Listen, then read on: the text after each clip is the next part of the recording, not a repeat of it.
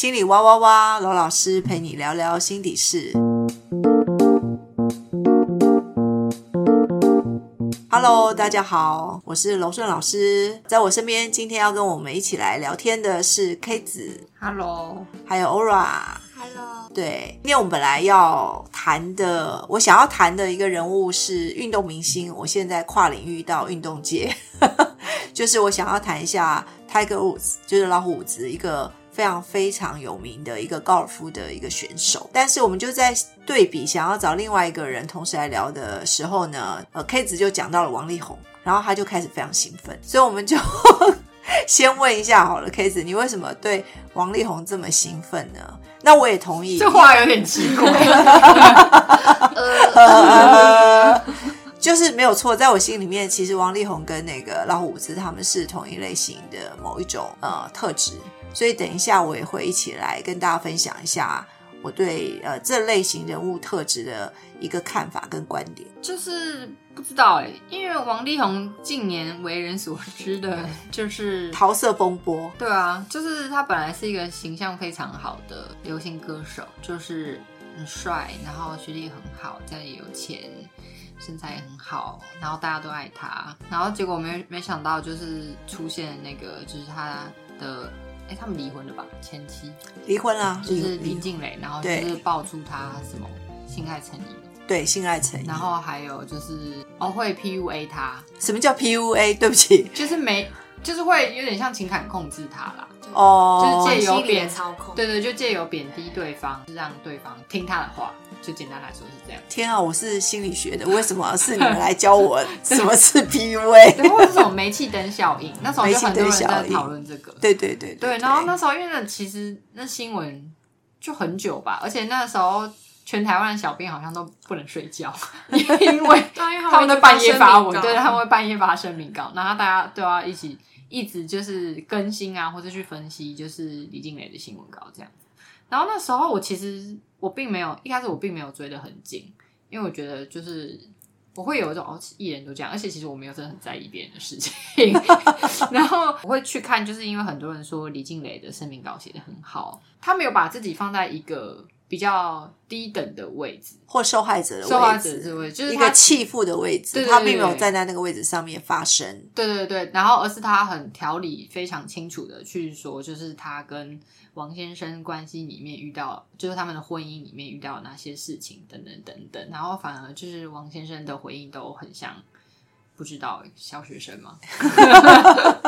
对，然后所以我就想到说好像可以把王力宏跟老虎伍兹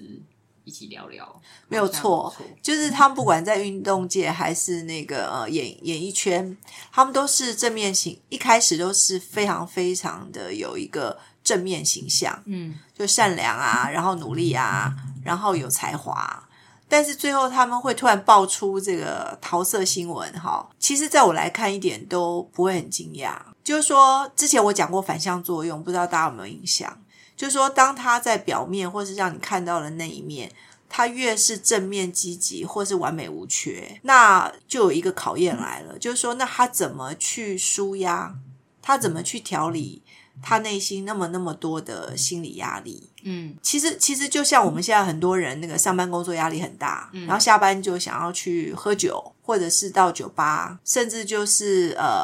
更严重一点就寻找一夜情。嗯，其实都是透过身体的一种满足，然后其实就是去疏解他有某一部分的压力。嗯嗯，其实成瘾行为就是这样，大家知道就是说人为什么会有成瘾行为，他就是一定内心有一个空洞，有一个黑洞，或是有一个匮乏感跟不满足，那他又没有办法用正确或健康的方式去满足它，所以通常就会用一种我们刚刚讲的身体的各种即时性的感受，然后去平衡他那个匮乏感或那个焦虑。所以基本上啦，如果说是运动选手或者是歌手，他们如果抽烟喝酒的话，其实会影响到他们的职业生涯。好像在他们，我猜，我个人纯粹猜测，就是说大部分的人其实像这一类型的人，他们可能就会在性爱上面有性爱成瘾，因为性爱成瘾它是感觉上它是没有不会影响，比较不会影响到他的工作，除非他的就是他的名声跟名誉。嗯，那他们就会想，他们又有很强大的经纪公司嘛，所以可能会帮他们就是把事情盖好，把事情盖好。嗯，所以对他们而言，不会影响到他们的工作生涯的，大概就是这一种在性爱上面来平衡他们内心很大很大的焦虑。可能对他们来讲，或对他们的经纪公司来讲，是一个相对起来两害取其轻的那一种方法。我不要讲什么比较好或比较安全，其实不是，就是两害取其轻，其实都是会伤害自己的。嗯，但可能在评估之下会觉得好像他如果只是一夜情，然后这类型的，而且最后有很多故事可以说，就是说是这个他的女粉丝自己投怀送抱，嗯，然后他是无辜的，然后或者是他其实可以说一篇故事，然后因为热爱他的粉丝很多嘛，然后大家都会买单，嗯，所以大家对性爱成瘾，因为性这件事情对我们来讲是比较禁忌的，但是就是因为禁忌，然后不能够一直公开的说出来，或者有很多的大家都把自己内心的状态说出来，其实它就变成一个被压到角落里面更隐晦或者是更可以操作的一个黑暗空间。所以今天讲到这一集会选这个人物，本来就是要讲性爱成瘾。我是很想跟很多朋友，如果很多朋友分享，如果你们有听到这一期 podcast， 就是说如果你们有性爱成瘾的一种行为，或你们有这个状态，我觉得真的内心不要把这些状态压到，就是我刚刚讲的，收到一个很黑暗的角落里面。嗯，因为那个东西最后它会有后遗症的，一个就是身体的后遗症。身体的后遗症就是过度纵欲，它其实在养生的理论来讲，它还是非常伤身的。嗯，那年轻的时候你都没感觉，年轻你一定没有觉得说好像过度性爱成瘾会有什么问题，可是你到中老年之后，你的身体就要为这件事情付代价。要付怎么样代价？因为你就一直败气啊。嗯，你知道中医养生，我们人就是要有一股精气神嘛。嗯，那其实你长期的一直败气的话，你的精气神就会涣散，所以最后像老虎伍兹他后来的比赛表现，他就还是有受到影响啊。然后他不是那个开车就会不小心出车祸啊，嗯，其实这一些都是，如果就我们中国人来看，中医来看，他就是一个他已经精气神没有办法像年轻的时候那么集中了，嗯，然后再来他可能就会有那个自律神经失调，嗯嗯嗯，然后有失眠，嗯，然后就是他可能就是我讲非常非常粗俗的话，请大家原谅我，这不是我的用语，就是。坊间就会说他可能打一炮就可以睡着，哦，就可以好睡觉，嗯，其实他就会在这个上面一直成瘾，哦，因为这个是最方便的一种方法，嗯，所以就好像我肚子饿了，然后泡一碗泡面我就吃了，嗯，但是那个泡面长期你这样吃下来一定是对身体有伤害的，哦，而这个伤害不是立即性的，嗯，但100%你长期这样吃下来一定是有伤害的，嗯嗯嗯，而且很多例子嘛，什么吃炸鸡那一类，然后吃泡面，最后他得了大肠癌，嗯，这个大家都是很可以接受的。所以我讲了这些，来，两位小朋友，换你们讲了，或者是你们要不要分享一下你们生活中，其实它已经是成瘾行为了，只是你没有觉察。我好像可以讲一下，就是我之前可能是去年吧，对，去年我有一段时间，可我已经忘了是。大概是哪个区间，但是我有一阵子我是很明确的会感觉到心里空空的，哦，还有前几年的时候也有，对，前几年是那种我真的觉得我的心里面有个洞，然后可是就我没有对他做什么事情，可是我知道那边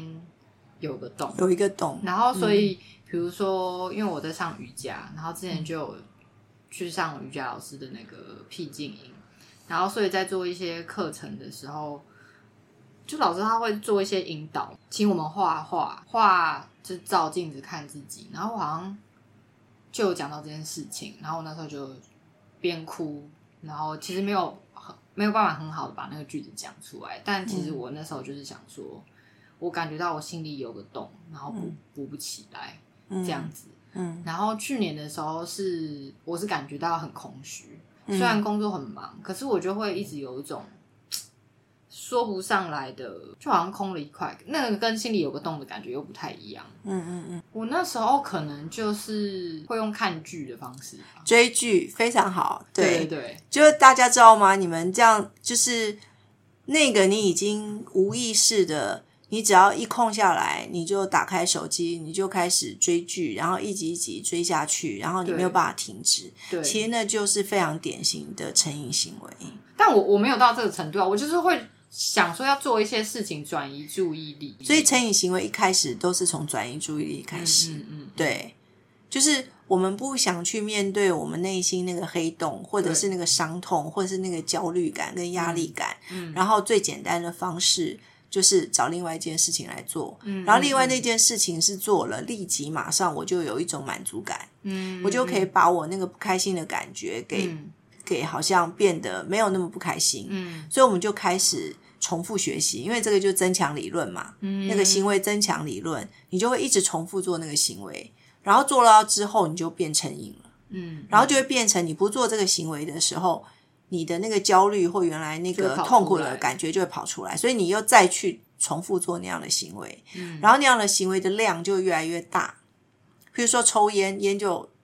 烟越抽越多，然后酒喝越来越多，然后他可能譬如说他要去可能真的要找一夜情，然后他可能一个礼拜从一次，他可能就会变得很想很想，就是每一天晚上他要去找了之后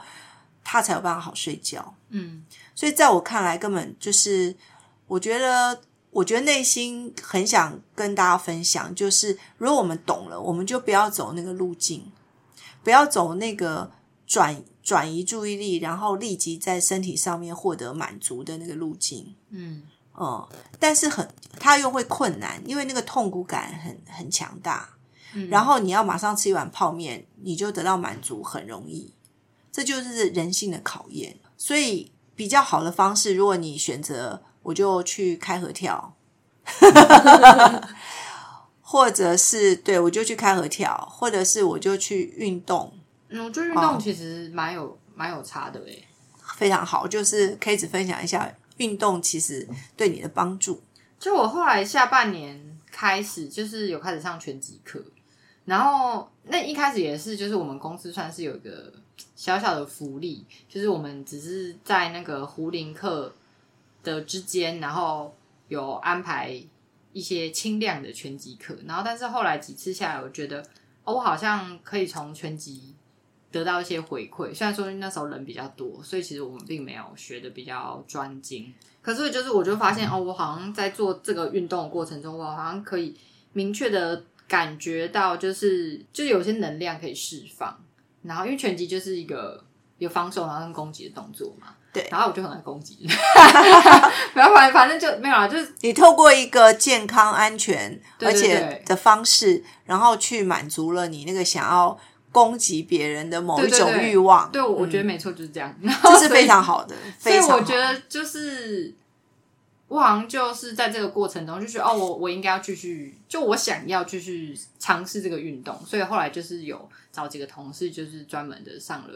拳击课这样子。然后我后来就觉得拳击课其实对我来说蛮重要的，因为它就是会有个定期的释放能量的一个过程，然后每个礼拜一次。对，那我刚才那个 K 子讲的时候，我突然想到我心目中的偶像就张学友，本来要另辟一集讲的，我在这边就先讲了。然后比如说刘德华，但刘德华不是我的偶像啦，但我要提的是，或者 Tom Cruise，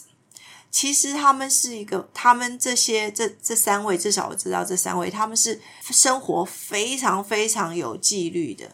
他们在饮食运动上面他们的生活非常非常就是高度纪律的人。所以就是说他们在身体上面他们就已经阻断了，他们会用那一种即时性的满足然后去平衡他们的压力。我觉得蛮高兴我可以讲说有像张学友啊，刘德华啊，然后我刚刚还有讲谁刘德华、汤姆·克鲁斯，对，他们就是在身体的锻炼上面，就是把身体的那个密度，因为其实欲望是一个比较低阶的能量形式，嗯，他们其实透过这个身体的锻炼，他们已经把这种低阶的能量形式已经都变成提高能量转化，然后他们把这些透过运动，透过自律的生活，然后减少吃那一种惰性食物，嗯，所以他们都可以长期的保持在高度的那个精气神凝聚的那个状态。嗯嗯，惰性食物是就譬如说淀粉类的，嗯，然后糖，嗯，对，尤其糖也会成瘾，嗯，所以我们其实现代人每个人都有成瘾行为啦，嗯，包括你喜欢吃甜的，然后你喜欢吃淀粉，其实我也会啊，有的时候我如果这一天没有吃到那个淀粉的话，我觉得我内心就是会有一点那个不满足，对，会有那个感受，嗯，然后这个时候我当然就会选择吃什么，我会选择吃白米饭，就吃一点点小小的半碗饭，嗯，然后那个东西就可以稍微平衡回来，嗯嗯，所以我在这边讲就是说大家是用一个它就是我们的生活日常来看待这件事情，嗯，然后都接受，然后我们做小小的调整，就是说不是那个很压制自己的状态，因为我们真的做不到张学友、刘德华、Tom Cruise 那个状态，嗯，你看 Tom Cruise 已经60几岁，刘德华也60几岁，然后他们那个状态好到不行，其实你就会知道他们那个对自我的要求跟纪律让他们真的冻龄。我们条件没那么好，我们意志力也没那么好，所以我们就在我们生活中我们已经知道了我们能做多少就算多少，嗯，然后做到自己比较平衡，而不要陷入那个会伤害身体的成瘾行为，譬如说吃过多的糖，吃过多的淀粉，嗯，这个我觉得反而是大家都没有觉察到的，嗯，然后烟酒这一些都尽量少，嗯，那在那个很隐晦的那个性爱成瘾的部分，如果你知道了，也是重点应该是解决你内心的那个黑洞跟匮乏感，嗯，然后那个地方解决了，然后你可能在成瘾的行为才有可能会就是戒断，而且成瘾行为戒断的话还有戒断反应，就是我刚刚讲的，如果我完全都不吃糖或者是一点淀粉都不吃，我可能很快就会觉得受不了，然后我就大反扑，然后就某一天就大吃特吃，嗯，就好像节食减重一样，嗯，不能用那个方式，所以我就是要渐进的方式。怎么渐进呢？就是一方面我要去疗愈我内心的，看懂我自己，疗愈我内心的创伤黑洞，然后我重新要建立自我价值感，然后喜欢自己。那另外一方面，我们的行为频率就是克制，但是是在自己可以接受的范围慢慢的克制，然后最重要的就是运动，运动就是改变身体的素质，嗯嗯，改变身体素质你才会有真正的意志力。那这边 Aura 有听懂罗老师讲什么吗？我都没有讲话。他是那个非常乖巧的孩子，就是一遇到老师在上课他就乖乖的听课。真的，我有一个好学生的，我不是跟你说我从小就是一个哦，他之前上次录音完他有说他就是他被养成了一个高学历分子。就是因为很听长辈的话，很听长辈的话。我就是跟他相反，所以我没有高学历。那我觉得很棒，我们三个人的组合非常棒，因为就是这个太怪异的呢他可以被中和，然后太乖巧的也会被鼓励要活泼，就是要，因为你活在那个好学生的那个人设里面你很安全嘛，但很安全，真的啊，好学生不就超无聊了吗？他其实他选择很安全胜过于无不无聊这件事。对啊，有趣可以从另外的地方找。真的，例如什么？就是我可以不要再学，就是那个环境里面去对抗，但是我可以离开环境之后，再去找对我来说有趣的事情。可是如果比如说，如果说你的养成是从你妈妈来的话，可是你妈妈就是你的环境啊，你没有办法脱离你妈吧？所以我现在很乖吧？对，我就是要脱离我妈，脱离我觉得这里面有一个风险，我们就回馈到那个老虎伍兹跟王力宏，就是他们都是好学生形象，然后很努力的形象，对，但是这一条路子他就是走不通，所以我就是要跟 Aura 讲，你其实长期的待在这个好学生里面，你觉得很安全，他同时你也付了一个代价，因为你的生命的发展就会受到限制，很多东西你就会被僵化跟固定起来，然后到最后你真的想要走出去的时候，因为这个好学生的人格太厚了，你走不出去了。所以就会比如说像老虎伍兹或是王力宏，他们就会要从性爱这一个部分，对，然后去就是一样的，因为找出路嘛，就在不破坏他们本来完美形象的那个路径上面，他们去做一些其他让自己可以比较放松的事情。这就是一开始选择错的路径，因为他一直要维持他一个完美形象，他一直想要维持那个东西，对，然后但是内在压力又没有办法消化，所以就走了一个我说两害取其轻的一个方法，然后最后老天爷啊其实就会给他暴力解啊，就是这些都不是正道，就我们要活出一个活泼的人的样子，就是他也会活泼，他也会内向，他也会犯错，他也会被骂，然后他也会被鼓励，他会被某些人喜欢，然后他会被某些人讨厌，然后孩子会跟父母冲突啊，因为这是父母要学习的功课啊，就是父母可能要让孩子独立啊，即使孩子会犯错，那父母要放手啊，那孩子要独立啊，那这些都是人生都要去经验的那些讯息。所以我就是鼓励 Aura 你要更勇敢活出来，然后走出来啦，就是不要害怕冲突，因为冲突也是很宝贵的经验。我觉得我就是蛮害怕冲突的，没有错。可能在这个过程中你没有觉得，